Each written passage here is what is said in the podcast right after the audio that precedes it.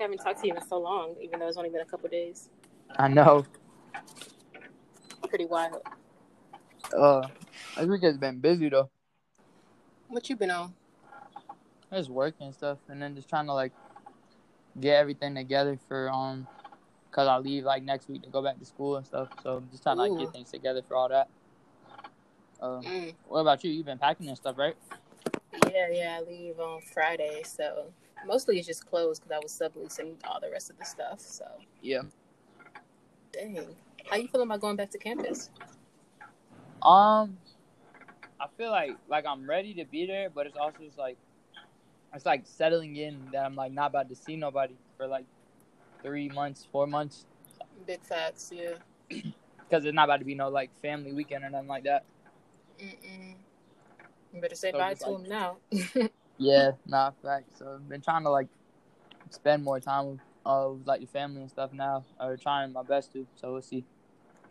Are a lot of your friends still gonna be on campus in the fall, or did they opt to stay home? Um, I think like a good a good bit of mine are still gonna be there. A lot of people are like deciding to live off campus now.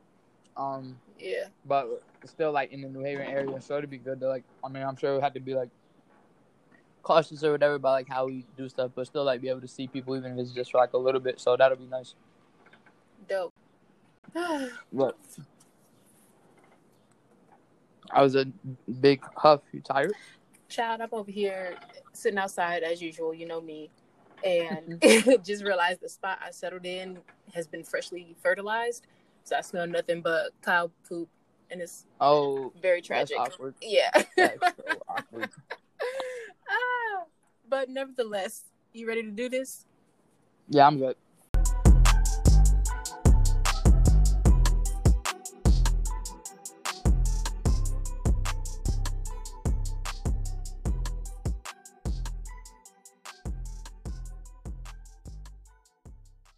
So there's this thing called Corona, Miss Rona, COVID nineteen, whatever you call it, happening right now, um, and it's a completely different world since what January, February. I don't even remember when it started. It feels Yeah. like we've been in here for eons and eons.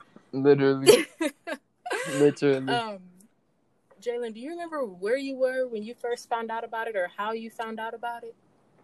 Yeah, so um for COVID, like I mean, uh so the, when everything started really going crazy when it was our spring break. So it was like the first week of March. Um that we like finished up classes and things like that and then so packed up and I had actually I went down to Florida for uh the first week of spring break to stay in my aunt's apartment with like some of my friends cool. or not her apartment, but her house, but with some of my boys um from school. So, but I mean, like before we flew out there, my mom's was like, get gloves, get hand sanitizer, and all that. So like that was like the first time I was like even was really like considering it at all. Um, but then we flew down there, and we were there, and like I think we got there on a Saturday or a Sunday, and so then like Monday, I think some schools started canceling, and then it was more like a ticking time bomb type thing. And then my man's Rudy Gobert um, Mm. tested positive, and the world shut down. we were like, "Oh, this is crazy." It's all on Rudy Gobert. Well, yeah, I mean, it just, that's just how it seemed because he tested positive. Then like the NBA closed, and then it was just like everything was like shut down, shut down, shut down, shut down. I was like, "Oh my god!" so yeah, nah, that's where I was. I was in Florida, and it was just, but, but it was like with that, like I definitely like thank God that I got that news like while I was there with my friends, cause like Mm, Now- yeah, I haven't seen nobody from else like from the school and nothing since March. So like it was nice to be able to have been with them like when the news broke and stuff like that to like be around the guys and stuff like that. What yeah. about you? Wait, so you went to you Florida and then went straight back to home, like South Carolina? You didn't go Yeah, back to so- campus? Nah, yeah, cause we get um we get two weeks off for spring break anyways, like up at Yale. Yeah. So I like the original plan was to I was gonna be in Florida for that first week and then go home for the second week and then um go up to just go back to school. So like I already had a, like a return trip home and everything like that. So basically I just Oh. like returned home and then never returned to Wait, school type thing. your stuff still in your dorm? How does that work? Yeah, so uh, like a good majority of my stuff is still in my room. We're actually like when I think it was June hit, they started to like open it up for like select appointments um Yeah. to go and get stuff. So I went up. I think it was like the first weekend, and I went up to New Haven to once like go and participate in some of like the protests and stuff going on because I was like still when a lot of the protests were like big um and Yeah. stuff like that. And it was like really uh getting a lot of momentum. So I wanted to like be up there to be with some of and like just support some of the community organizers that we knew up there. For sure, yeah. And then uh, it just like worked out well because like those were over the weekend, and then I got my stuff like on a Monday and then just like drove back home with my dad. So I got like I got some things, but it wasn't really nothing crazy. Just because like I knew I didn't really need stuff like that, and so I wasn't gonna take everything down just to bring it back up. So I just got like a couple clothes and things like that. But besides that, it was like pretty calm. So like a lot of my stuff is still in my room. So I'm actually trying That's crazy. Like you never fully moved out. to. I didn't uh-uh. realize that till now. Yep, Mm. nah. So a lot of that stuff is still there, and I'm actually trying to figure out if I'm gonna be able to get it. Um, so I'm moving back to school next week. Um, Yeah. and leaving. I'm supposed to leave. We're leaving here on Wednesday. Um, to go to my sister's apartment in Philly first and get some Mhm. stuff because I'm staying off campus this year upcoming. And Check you out growing up. hey man, hey man, same man. But nah, uh, so uh, I'm gonna use some of her stuff in my room. Uh, but then once we get there on Thursday, I'm trying to go and like get my stuff from my room in order to take it to my Your apartment. apartment or whatever. Yeah. But since we're from um coming from South Carolina, we're supposed to do like a like 14 day quarantine thing. Oh yeah. because like a hotspot uh, state and stuff. So um, got to try to figure out if I could get a test on like Monday. Um, cause Mm. so that I can, cause it has to be like you have to test negative within 72 hours. So hopefully, I actually just went and took a test today. My nose got violated. Yeah, it's it's I don't know uncomfortable. I went last week and I was like, yo, this is not the move at all, but Oh my gosh. definitely worth it. It's only Oh like my five seconds, but so uncomfortable. Oh my And I don't gosh. think I realized that breathing through my nose made it worse. So when the doctor like stuck the Q-tip up there, I pretty much choked myself, and it was completely avoidable. Very ridiculous. Oh my gosh, it was so trash. Like I was like, I was damn near bawling. I was like, oh my gosh, this is, what is this? What is going on? Ah, That's hilarious. So Oh, yeah, but now so now I gotta try and get a follow up test on Monday, just cause like since I did it today, it's not within the like seventy two hours of departure or whatever. So I gotta try to get a test Mm. on Monday or Tuesday. dang. I hate to have you do it again, but I'm glad you are. It's responsible of you. Wish more people were that serious about it. Man. Yeah. Nah, I guess yeah. Like with that, I guess you could talk a little bit about where were you when you first found out, but then also like how do you feel about just people taking it seriously overall? And like I said, like South Carolina is a hotspot state, but that's because half the people here just walking around with no masks in big groups, like Yeah. nothing going on. So yeah, just what are your thoughts on that?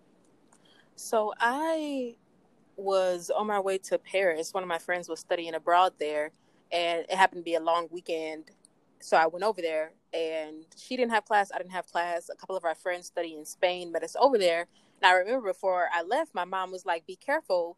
Um, Paris just got its first confirmed case of COVID nineteen, and I want to make sure you're safe." And so I'm thinking in the back of my head, "Okay, mom, you know, one confirmed case. This is really not hooping and hollering worthy." Yeah. like calm down. So I get back, and what a difference a couple of weeks makes because Right. then that's when the Ivy League canceled the rest of the sports seasons. And I was covering men's basketball for the Brown Daily Herald. So they were all up in arms. They didn't make the league tournament, but they were going to do just like a non NCAA postseason tournament. That's canceled. Not to Mhm. mention all the seniors on the spring sports. So like baseball, softball, just completely stripped away their final season. And I'm mad because me and my friends were about to go to Jamaica for spring break. And I'm tight because Brown spring break is so late. So ours was like March 22nd. Oh dang. I know. So we didn't even have a chance to get on the plane and hear about it in Jamaica. It was like, no, you actually just can't go at all. Yeah. So I, when I found out that Brown was kicking students out and sending them home, or you ain't got to go home, but you got to get out of here situation, Fact. CNN had already reported it three or four hours earlier. And I was like, this is grimy. Y'all over here communicating with news outlets, but the current students can't get a heads up. So a lot of us were mad about that. And then, Yeah. so they originally gave us like 10 days to move out. And then I think there was a confirmed case or someone was exposed to it near campus, whatever. And so they sh- shortened the time to like three days. You have to be out. And it was on a Monday. I was like, no, it was on a Tuesday. And I was like, I don't know if my parents can get off work because for every move in and move out, they've always driven over from Michigan and Yeah. got all my stuff and driven me back. We're a road trip family, so we really like that.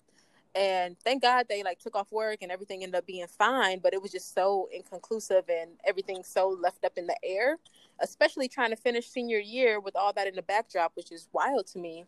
Um, and then shortly after the Ivy League canceled all their sporting events is when the NBA, you know, postponed their season and everyone else really started following suit. At first, NCAA was going to do no fans, but then just end up canning the whole thing, which brings us pretty much to present day when now campuses and whatnot are talking about reopening. And I don't know. I don't know. Part of me thinks this whole plan of come to campus and just do it online is just so that the universities can still charge room and board. Yeah. And I'm sad. I'm sad that that's that's their priority. And on top of that, for Brown at least, a lot of the classes are small, so you can still have them in person because they're like 20 people or less. So maybe that's still still in, on the horizon. Um, but clearly, I won't be in college next semester. Your girl graduated. yes, sir. So. oh, and speaking on that, a little shout out to your girl because my my dog got a new job as an NBC news analyst. Shout out to you. Talk to him nice. You know what I'm saying? Appreciate you. Thank you. Thank you. Yeah. But nah, yeah, I definitely agree as far as like the room and board thing. Uh, it's just like it's def- like if it was all only about public health, uh, and like only about just ensuring the safety of everyone involved, then I definitely think we there would be no like people in person anywhere. But it's just Mhm. like the fact that the world is just like money makes everything go. So they they're Mm. really just trying to. They already took a big hit not being able to finish up the spring semester and stuff like that, and especially like because I know a lot of schools do a lot of big events and stuff to end the semester. Like at Yale, we do like a Mm. spring fling, and that usually brings in I'm sure like hella money for the school and stuff like that. So Yeah. Same. they Same. just so with all that they're like I, we need our money so i definitely think it's more an economic per, like economic issue versus like people them worrying about getting students access to wi-fi or like helping mental health by providing them with like people. Like i don't think it's really about none of that. I really think it's just about the money aspect of things but we'll see. And it'll be interesting to see just like when when once everybody gets back to campus and stuff like that like what happens if slash when that like first case comes out or something like that. Like how is Right. how are they gonna address that? Are people gonna all gonna just have to leave immediately or is there gonna be a transition period? Like i don't know Mhm. it's gonna be weird Yeah, and I don't think I realized before now that students were the main revenue source for universities. I always thought it was donors or private funding, but the fact that they're saying, "Oh, we're going to be, you know, underwater if we don't charge room and board," or you know, the tuition re- refunds we just can't do because we'll be in a fiscally unhealthy situation. And I'm not buying it because we go to schools with endowments worth literally billions yeah like literally maybe not billions but definitely millions um and especially how everyone has rallied around fighting the virus alumni are probably that much more incentivized to donate yeah and the fact that the university is still like clinging to his purse like it's just about to lose everything seems ridiculous to me yeah nah it's i don't know yeah i disagree. like i can't even say much else. Yeah. like it's just it's a mess of a situation honestly. Like people are just down bad. And like i mean i i understand because like you want to make this money but like what you were saying exactly like especially these higher schools and like schools of high esteem or whatever like that that have billions of dollars in endowment like are you running a corporation at that point? And so you're like basically you're saying that the success of your corporation and like the profit that you're looking to get is more important than like the health of your consumers who are like the students or whatever so for sure it's uh, it's just a problematic situation overall. Yeah. So as of July 29th, there have been more than 4 million COVID 19 cases confirmed in the United States alone. And there have been more than 150,000 deaths. And there, this past week, there's been so many lawsuits between variety of parties. Namely, I don't know if you heard about this already, but the NAACP sued the Department of Education. Are you familiar with this? No, I didn't even hear about that. What happened? Okay, so apparently in March, when Congress passed the CARES bill, the $2 trillion coronavirus relief package allocated $13.2 billion specifically to public schools and even more specifically for Title I, also known as low income or low wealth students. So DeVos's plan was okay, well, no. So Congress originally said we acknowledge that there are low income students at private schools too. So money can be allocated to said schools in a direct ratio for how many Title One low income students they have, right? Okay. And not more than that because it's already a wealthy, rich school and most of the students will be wealthy. But what DeVos decided to do, she said that that was unjust and that it should be a 50 50 split between public and private schools, regardless of how many Title One students they have. Mm. And so the NAACP was like, no, that's actually illegal. Yeah. and it's literally taking money away from borderline failing school districts already in low income situations that are already fiscally unhealthy in all of this yeah. and giving it to what's essentially rich white kids. Fact. That's a mess. It's a whole mess, right? and I think I think this is one of the many examples of how corona has really surfaced so many structural structural issues. Yeah. Education being one of them yes but also like healthcare and um what's the word? Access to insurance and like all these different things that white people have been denying for so long. Like why don't you just pull yourselves up by the bootstraps and just go get a job and just go do this and that and now is undeniable to the point where I think a lot of white people have actually realized, wow, this country is trash for black people. Maybe I should do something about it. Yeah, nah, it's crazy. Like that in comparison, and like even you were saying, like it's just exposing stuff, and like for so at school we did uh, um a partnership like uh we called it Chromes for Kids, and we did like a Chromebook fundraiser. Um, so we like raised money mm-hmm. through donations to. It was like with the Black Men's Union, uh, with the local chapters of the of Kappa Alpha Psi Fraternity Incorporated and uh, Alpha Phi Fraternity Incorporated. But uh, yeah, wait, are you a Kappa or Alpha? No, I'm not. Gotcha. Nah, yeah, it was just like the way I got involved was like through the Black Men's Union. Um, oh, okay. yeah, because like we did it in partnership with them. But uh, basically, we were just raising money. So like we raised money. I think we raised like a little over like sixty five hundred dollars or something like that, and donated it to um get Chromebooks and stuff. But like with that, yeah. it's like even before COVID, like these kids still needed Chromebooks. Like why is it such right? Why is it something that it took such a global pandemic for people to realize like technology access, especially like in today's society and stuff, like having access to technology mm-hmm. is like if you don't have access to technology, you can't function in today's society. Yeah, basically. it's right up there with food, water, and shelter as far as basic needs. Yeah, like this is 2020. Yeah, no. I also just think. Go ahead. Nah, you good? Go ahead. I was I think it's sad that so much of what we have gotten, like you're saying, y'all raise money for students to get Chromebooks. Like we shouldn't even have to advocate for that basic thing.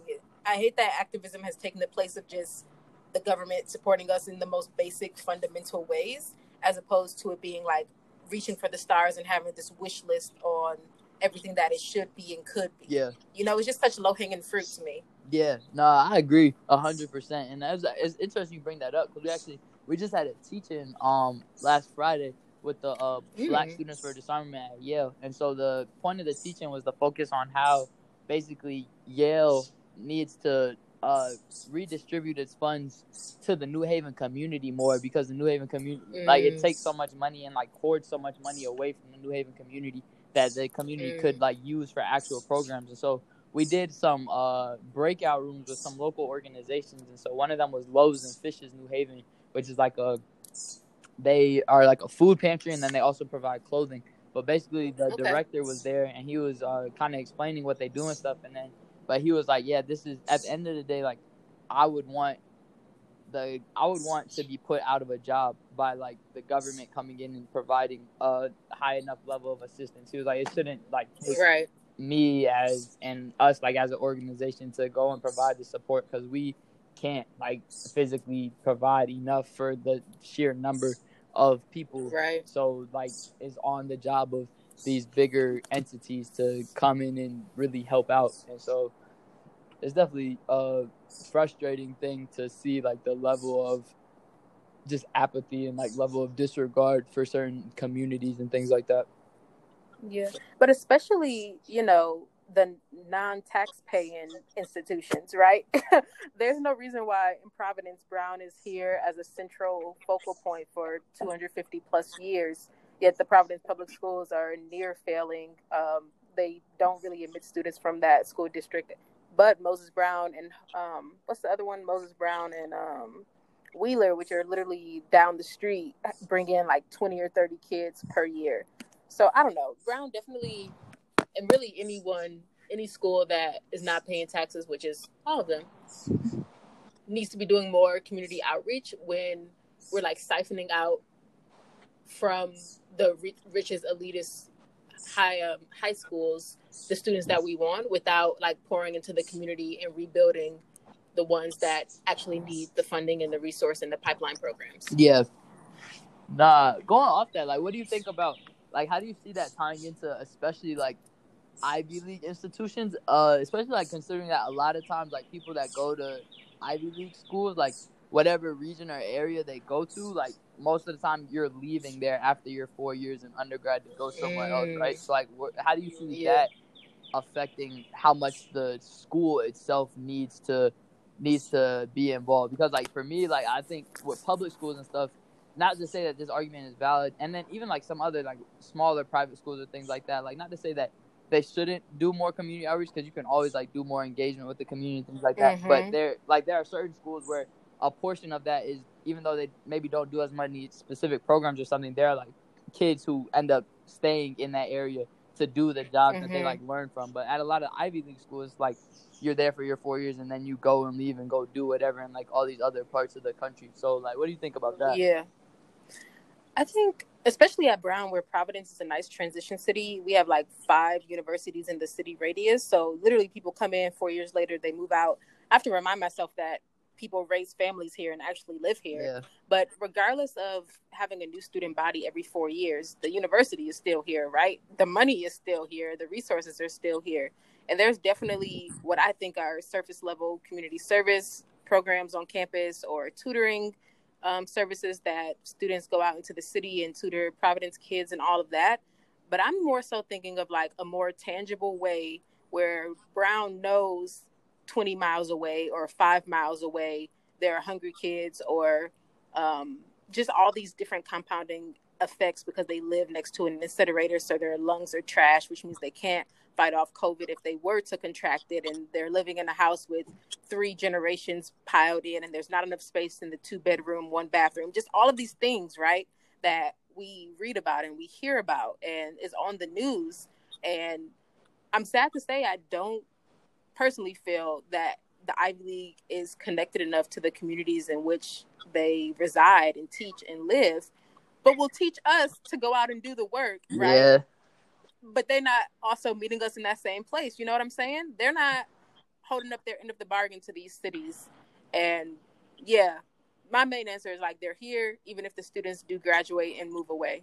Yeah, nah, I agree hundred percent. As far as like the school is not really getting involved, like a common thing at Yale is like everybody says the Yale bubble, and people just stay like yeah. locked in behind the Ivy Towers of the school. So mm-hmm. like, how do we destruct that? Because like at the end of the day, yeah, it's an Ivy League school or whatever, but like it's still just it's it's just a school, and the people that go there are just people at the end of the day, and so it shouldn't be such a large divide between the school and the like surrounding community. Like there's, I don't know, I just think there's so much more room for like collaboration and for like growth, and that like especially with being these Ivy League schools that have just taken up so much space in all these different cities mm. and things mm. like that. Like it's not like, yeah they it's not like these schools are just there and they like mind their own business, but they're definitely like active like corporations that go out and like buy property and go out and do all these things, but do it all under right. the, under the privilege of being tax exempt, where they don't have to pay taxes to go back to the city and back to the right. state. And so these schools are making taxes that help the public school districts, right? Yes. Who would not otherwise be underfunded because they would have the money. Mm-hmm. Mm-hmm. Go ahead. nah, you good? you good? But in that, even with that, they're like they make these like voluntary public donations, right, or whatever. But then if you put those Mhm. in comparison to whatever their tax like hypothetically would be, it's always like such a drastic difference. And so it's like you can't even look to pay half of what you would have to pay in taxes or something like that. You and then like you want to clap on the back if you increase it by like a million dollars or something like that, but you're over here sitting on thirty billion dollars in your endowment. So it's just it's a mess. Yeah, I definitely hear you. I um so you were talking about how do we deconstruct the Brown bubble or the Yale bubble or the Ivy League bubble in general. First off, I just want to say the Ivy League is the biggest catfish I have ever come across. I think before I came, it was this perception that everybody was ritzy bitsy and nose in the air and wearing khakis and sweater vests everywhere. And you get here, and I've met some of the dumbest people in my life alcoholics, drug dealers, like just all the things you see on Degrassi. Wait, do you know Degrassi? You a 2000s baby, right? Yeah. Oh no. Oh, okay. um, like all the things you see on Degrassi, and I'm like, wow, this is actually not at all what the world seems to think it is. So I just want to put that out there. We should definitely talk about that another time. Um, but as far as committing more money to the public schools from like in the cities that these universities are in, very ironically, so Brown finally fulfills a $10 million pledge to Providence Public Schools 13 years after like all the conversation started, which I definitely think COVID 19 has been an impetus for that. Yeah. And $10 million is not enough, long overdue, and comes short. But at the same time, is it is it just money that we're after as far as supporting schools? Because I could also see, you know, Brown professors going to teach, you know, lending a hand where necessary because it's also a teaching shortage right now because teachers get paid pennies. hmm Yeah, no, I think it, I think it extends past money. I think, but I think money is like, money is the first step, and then all these other things will follow. Because like, if, if you're willing to give money, then like, then you may set up a program where you're giving money to this school, right?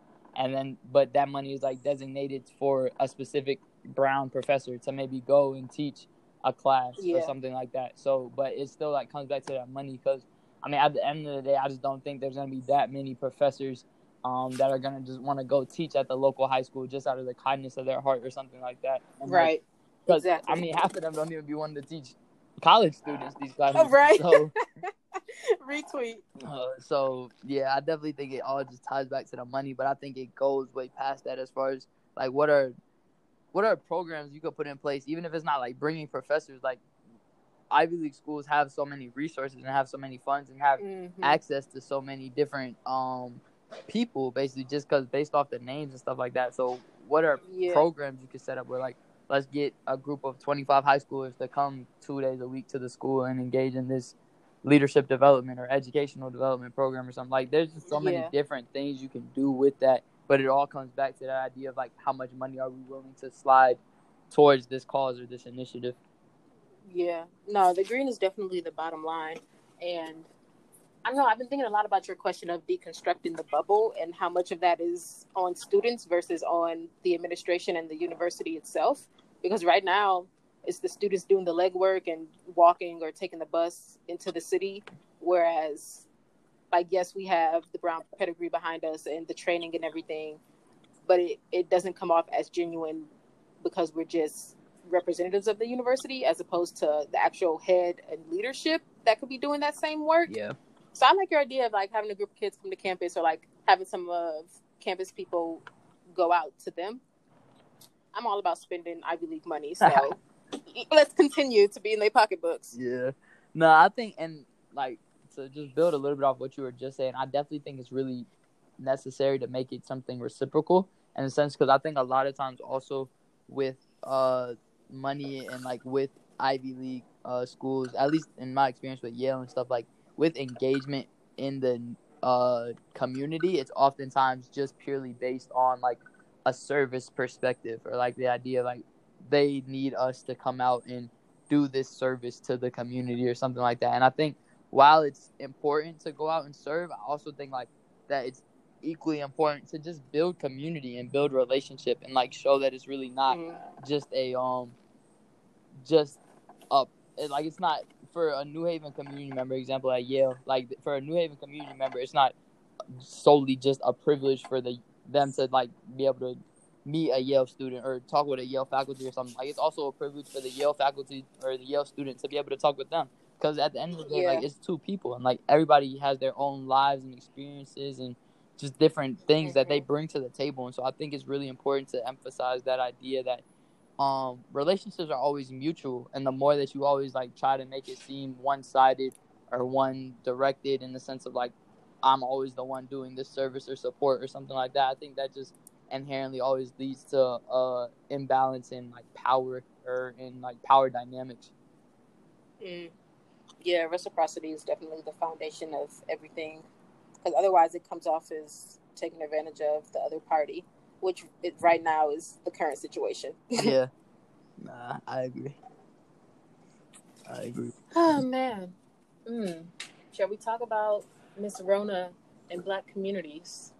Yeah, we can get into that real quick for a little bit. I think I don't know. Like, I mean, first and foremost, like it's just it has affected Black and Brown communities so like at a disproportionate rate, and I think that's just exactly what we were saying before about how it's like exacerbating uh pre-existing issues and conditions because like Yeah. these like Black people have a higher risk for asthma and like other uh reasons and other like pre-existing health conditions because of like living living situations and like environmental racism and stuff like that. And so Mm-hmm. I think it's really just a highlight of like the disparities present, and then like also like black people are um, more highly represented in having to do different service jobs and stuff like that. And so like increasing Yeah. your exposure or like potential to exposure and things like that. And so I think it's just really like to me it's just really tied back to what we were talking about before about how Corona itself has like highlighted or made it more evident some of the disparities that have always like been present and affected the black community.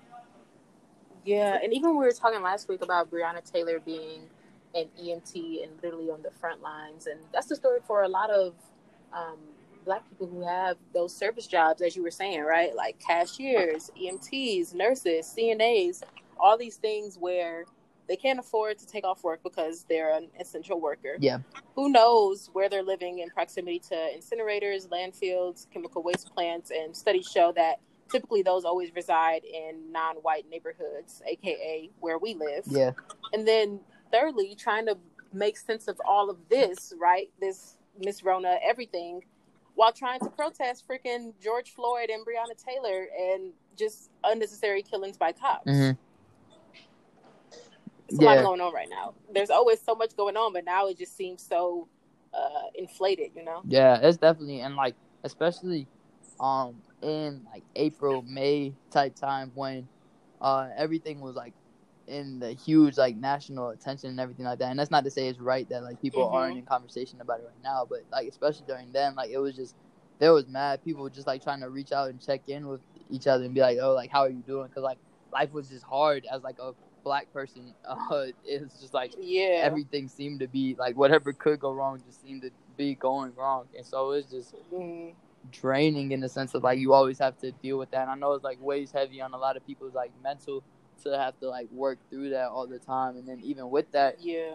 you're supposed to like you're expected to work through all that and then continue to do all of the work you're already doing and not show any of that uh difficulties that you're working through Mm. and so it's like this false strength that is um that's difficult to just like continue to show to people and to continue to put on Yeah. and so i definitely think there's like a big necessity to just recognize that and acknowledge that and then also tell people like it's okay to not be okay because there's just a lot Yeah. going on right now And even when Corona first like made it big in March, I did not think it was that serious or that it would last this long. But here we are in August, right? And it continues to be a conversation, as do the protest and like federal agents being dispatched to Portland and just all this nonsense on top of the already ridiculous state of the country right now.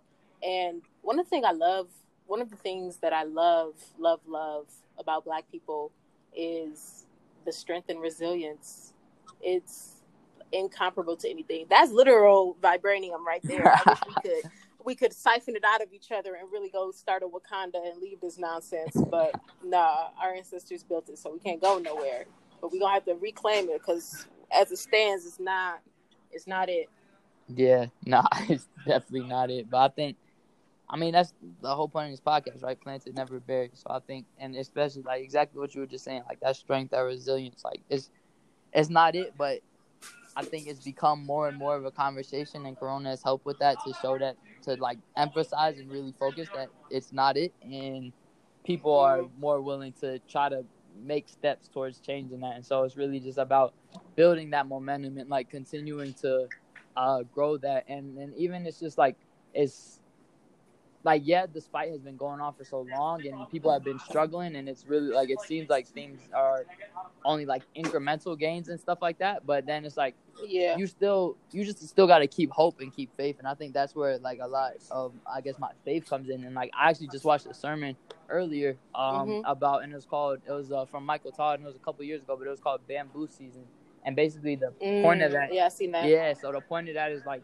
it takes three years for bamboo to grow underground but then uh once it starts to sprout and like go above ground it can grow two inches every hour and so it's like Mm, maybe this long, long, long time of fight has been like it's all been for God's will to like lead up to this to some moment where there can be this um breakthrough that leads to like rapid and accelerated just growth and like gains. And so I think to be able to hope for that and to be able to look forward to that and know that there is something bigger in, at work. So I think that's something that can really drive people forward and continue to like Mhm. inspire people to keep working at things even when it may seem like you're not getting anywhere. Yeah. I'm glad that you brought up God because you know the classic question whenever things go bad is why is God allowing this to happen or why did God bring this or did God start the pandemic on purpose and all these different things that question our faith and God's motives and what God is doing. What do you think on any of that? Yeah, I think um something that like was told to me a little while ago that like really stuck with me is like God doesn't do bad things, but God allows bad things when they're necessary in a sense. So like in the sense like God like all things that God does that yeah that God does are good and like like the scripture says like all like he'll work all things together for the good of those who love him, right? And so I think Mm-hmm. God allows for, but in the same sense, like I don't think, especially because like we have the fall and everything, right? So like God, like the world is sin filled, and because of that, like we live in a sinful world, and so there are just certain things that are gonna happen that God, like, if He wanted to stop it, He could, but Right. then what would we learn from that? And like how would we grow from that? And the whole point of it is like like it ties back to the idea of like some people i think some people just think that like salvation is just like you have to do a certain amount of things like right or good to get into heaven. And like to me it's not that like it's like if i confess that god is my lord and my savior and that jesus died on the cross to like redeem me of my sins then then i'm good. And that like but that's like the bare minimum of like where i want to end up. And so I think that's like the same thing as far as like God allowing bad things to happen. Like God lets the bad things happen to allow people to learn how to deal with them and like grow with that in order to to be better. Because like at the end of the day, struggle and like strife produces excellence. And so I think in order for us to continue to develop, those things are necessary. Like, do I think that? Like, do I wish and like think that it was like God like killing all these people from the pandemic or something like that? Like, no, I don't think that at all. And like I so, Yeah. feel sorry and like send my prayers and condolences to all families who have lost someone to that or like just to anything in general really but i think like that sometimes uh we try to we try to make life out to be easier than it's really supposed to be like i think challenge is just supposed to naturally be a part of our life Yeah. Okay, Pastor King, when's the service? Nah. I um so I I agree that it's not a transactional thing. If I do this many good deeds, then I'll get into heaven. It definitely is more of a, a journey of development and spiritual growth and all that. But the whole model of, you know, I'm gonna tear you down and let you stay so low so that you learn how to grow and you learn something out of it on the other end. If it was anyone else, we would cancel them, right? We would say this person is unhealthy for me. Like, where are the boundaries? I don't feel like I need to be so low to the ground in order to to remember that feeling once I make it out. And yet somehow that's the same thing, at least I say, and what you just said when it comes to the goodness of God and how He'll see you through the struggle and the other end will be better than it was now. That's just I don't know. It's kind of crazy, Jay. nah, it is, but like I mean, at the end of the day, God's ways are different than the ways of man, and so I just like there's certain things for me, and just this is just the way I look at the world. But like there are certain things for me that I just like I'm not supposed to understand or control. I'm just supposed to like walk in it through faith, and so that's just how I try to go about it, really. But I definitely like feel you in the sense of like this is crazy, this is wild. But I mean, like, like I mean, my man Job like went through the gamut True. three times over mm. and still made it out on the better side with more than he had before. So if he could do that, then like I don't know. I just feel like we could we can we can make it through whatever. Do you think suffering is the only way to whatever it is as far as success or having more or happiness, whatever? Um, I don't think necessarily suffering is the only way for something, but I think suffering allows you to appreciate the good times more. And so like I mean suffering is like such mm, a charged yeah. word.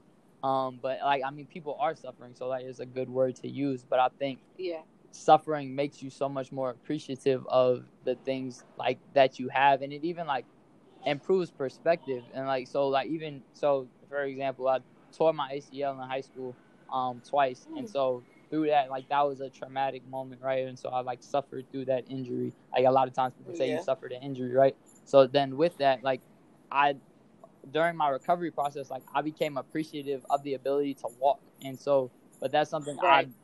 I, after I learned how to walk when I was what two years old or whatever, like that's something mm-hmm. I never appreciated before until then. And so like it just really forces you. I think it's all about like perspective and like forcing you to reconsider things and uh, look at things from a different eye. Yeah, I've torn my ACL too, so I hear you on the relearning to walk and just being grateful to stand up and have your hands again. Because the crutches, I think that's the worst part. You don't even have your hands because you're using the crutches, or at least I did. I um, I do think that after the rain and the rainbow comes, you can see where God was all along the way. Like you were never alone, and that for me has also been the best part as well. Like, dang God, I really thought I was sitting alone, but there you were the whole time, yeah. and I just didn't realize it until after the fact. And that coming of age or like growing into myself has been probably the best experience of my life. You know, besides being born, but I, I don't particularly remember that part as well as this newer stuff. Yeah, nah, I feel you. Yeah, it's just I don't know. God is just God is good all the time, and all the time God is good. So it's just God is good. Uh, even when it doesn't seem good, and when things like don't seem to be working, I know He works. He's working everything together, and that like He has plans for us to prosper. Um, and so it's just giving that up to. Him and trusting in what happens after. Mm-hmm. And you know the Bible says, "Can I testify?" you could testify a little bit from Pastor Richardson. Said the Bible says, uh, no weapon formed against us shall prosper. Shall prosper. It's a good thing it didn't say it would never come. It just said it won't work. It so won't Corona ain't working. Praise the Lord. going to, y'all going to campus, it'll be good. Yeah. I want to circle back to something you were saying earlier as far as at the beginning of this, people were checking in and seeing how mental health was doing for their friends and blah blah blah. How are you doing? What are you doing to take care of Jaelen? Uh, to take care of Jaelen, I would say my like uh mental health strategies isn't probably the best for everybody, but I just like I don't know, I just like to stay busy. I like to stay engaged. I like to just like stay try to like be involved in uh, different things, and so that's that's that's what I've been doing, and I also just been trying mm-hmm. to spend more time with God. Honestly, like over uh COVID, I've like started to I've like been able to start reading my Bible more consistently and like watching sermons like almost daily and like things like that, and so that's like allowed me mm-hmm. to work on uh, just being more appreciative of the moment and things like that. And so just trying to find like a big thing for me is just trying to find little things to be thankful of every day, even when like things seem wrong or things seem bad, things seem flawed. Like there are still so many things that I have to be grateful for and appreciative of. And so that's that's what I that's that's like my go-to fallback is just like always remembering what I have to be grateful for that other people don't. So that's my go-to. What's what's what's what about you? What's your mental health strategy? So I've just been captivated by August Alsina's new album. It's so good. I'm so sad that the scandal has completely overshadowed the fire music that he made. But I'm listening to that, and also earlier I was listening to Um, it keeps happening for me by Kierra Sheard, Mhm. and I just felt every line of it. It was um like I trust you with my future. You're connecting me with people who push me into purpose, which is literally how the NBC opportunity came about. So I don't know. I like when there's a song that represents where I'm at in life, and that one definitely is it. Yeah. And then other than that, I normally run like ten miles a week. So if that means anything to you, True. it helps. Uh, It helps a lot. Physical health is wealth. Mm, that's crazy. That sounds like a Joel Osteen line. He be doing that matchy matchy business. I'm screaming. I'm screaming. Oh word. I guess I think that's good. yeah. Yeah. Okay. Cool. Word. Cool, cool, cool. Word. Well, it was good to chat with you, Miss Richardson. Appreciate the time. Likewise, always a pleasure. Uh, have fun at the beach tomorrow. Enjoy yourself. Appreciate you. Stay safe. I got a good, I got a good book. It's about to be lit, and yeah, I will. Keep your social distance. You know what I'm saying. Mm-hmm. All right, I'll talk to you. All right. Bye bye.